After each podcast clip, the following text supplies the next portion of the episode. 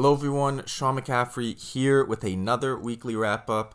Gonna be talking about Major League Baseball, NCAA football, and the NFL today. So, jumping right into it, Major League Baseball, kind of a similar storyline to what I was saying last week, where there's not a lot of movement happening in the MLB standings. Really, the only thing that's happening is the teams that are on top of their division are pulling away from the teams beneath them, those second and third place teams.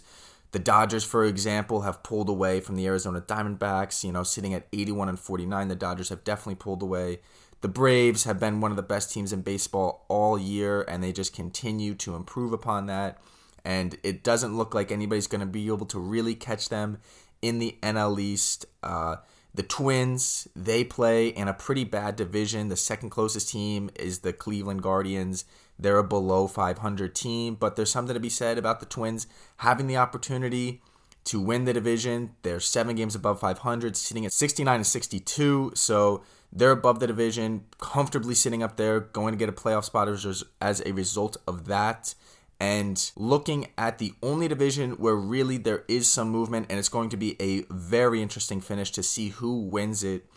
The AL West, the Mariners have been on, on an absolute tear as of late. They are 9 and 1 in their last 10 games, and they have now surpassed the Texas Rangers in the standings. So, this is the only division where there's really any movement with that division leader. And the Texas Rangers, they're the ones that left the door open for the Mariners to pass them in the division. The Texas Rangers have been 2 and 8 in their last 10 games. So you combine that with the Mariners being on a hot streak. The Mariners, they get the division lead, and it's really a three horse race, too, for that division because the Astros also play there. So the Astros, they sit at 75 and 58 in third place. The Rangers, they sit at 75 and 57 in second place. And the Mariners, they sit at 75 and 56 in first place. So that is really going to come down to it in this last month of the MLB season to see who wins that division. Now, one big player update coming out of this week. It's a sad one. Shohei Ohtani suffered a UCL injury, which is going to keep him out of pitching for the foreseeable future. He's out for the rest of this year at least. He's going to miss time next year. And the big storyline coming out of that is not really about him not being able to pitch this year because the Angels, they are out of the playoff race. You know, they don't really have a chance to do anything with this season. Uh, so, not a big thing for him to be out pitching this year. But really, the question comes down to how is this going to affect his free agency value? Some people are predicting that instead of a $600 million contract, he's only going to get $400 million now, which is still quite a bit of money. So I think he'll still be fine. I think he'll still end up, honestly, in that $500 million range, right in the middle there. But the question mark is about what his pitching ability is going to be after he comes back from injury, how much time he's going to miss with the injury, and yeah, what kind of contract is he going to be get is he going to get in free agency as a result of that? Now, one final thing I have to say about the MLB this was a really, really strange sequence to watch happen. But Ronald Acuna Jr., the center fielder for the Atlanta Braves, standing out there in center field, in the field, a fan runs onto the field, starts hugging Ronald Acuna Jr.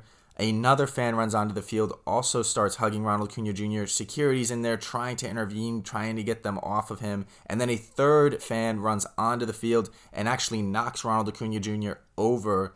So it was a really weird thing to have happen. Ronald Acuna Jr. was completely fine, but definitely a little bit of a lack of security there that three people were able to get to Ronald Acuna, get him knocked over, hugging him. It was a really strange thing to watch happen. I recommend watching the video but he turned out it was fine. Uh, but just a weird, weird interaction. Moving on to NCAA football, week zero was this past week. The teams that play in week zero, oftentimes insignificant teams that aren't in that top 25 teams in the country conversation, but there were two teams this year that did play in week zero. The first being Notre Dame. They played against Navy in Dublin. It actually looked like a really great atmosphere. Stadium was sold out. Notre Dame, they're the 13th ranked team in the country. They were expected to beat Navy handily, and that's exactly what happened. They won 42 to 3, and it just looked like actually a, a fun game to be at, and Notre Dame did ex- what they were expected to do. The other significant game that took place in week zero was USC, the number six team in the country, against San Diego State. They won that 56 to 28. The big storyline coming out of that Caleb Williams, the Heisman favorite. He threw four touchdown passes. He looked great, and he got out of the game early because USC was up by so much. So good to see that Caleb Williams might be able to actually live up to the crazy hype that is surrounding him at this point in time. Now, moving on to the NFL preseason. The games are over, so no more preseason games to be played. The next time the NFL teams take the field against another team, it will be regular season action. It'll be the real stuff. Uh, but the big thing happening right now in the NFL are roster cuts. So teams have a 90 man roster during training camp, during the preseason. That now has to get trimmed down to just 53 guys. So oftentimes at this time of year, uh, some significant guys will be cut from NFL rosters. Most of the time, they won't go from 90 to 53 in one day. There's going to be some cuts leading up to the deadline. Also, some cuts, you know, in the week before, just with guys that have been underperforming and not every single guy actually once they're cut is just done with the organization 16 guys actually get to make the practice squad. So they still get to practice with the team be with the team be in the facility but they just cannot play in an actual nfl game. They can't dress. Uh, but if they they can still have the opportunity to be promoted to the NFL roster if there's an injury or a player underperforms and they get the opportunity to go up to the active roster and don't worry, those guys on the practice squad still make north of two hundred thousand uh, dollars, so they're probably living decently comfortably. But as I said, sometimes during this time of year, there's some significant and surprise cuts made uh, during these roster cuts. You know, you just have to trim down your roster with the guys that you think are best. And the most significant one that has happened so far, Cade York, the kicker for the Cleveland Browns, has been cut by the team. And most of the time, when a kicker is cut, it's not significant news. But Cade York was drafted in the fourth round by the Browns, which is pretty high to take a kicker in the draft. And what makes it even worse was last year, Cade York, he hit a game winning field goal.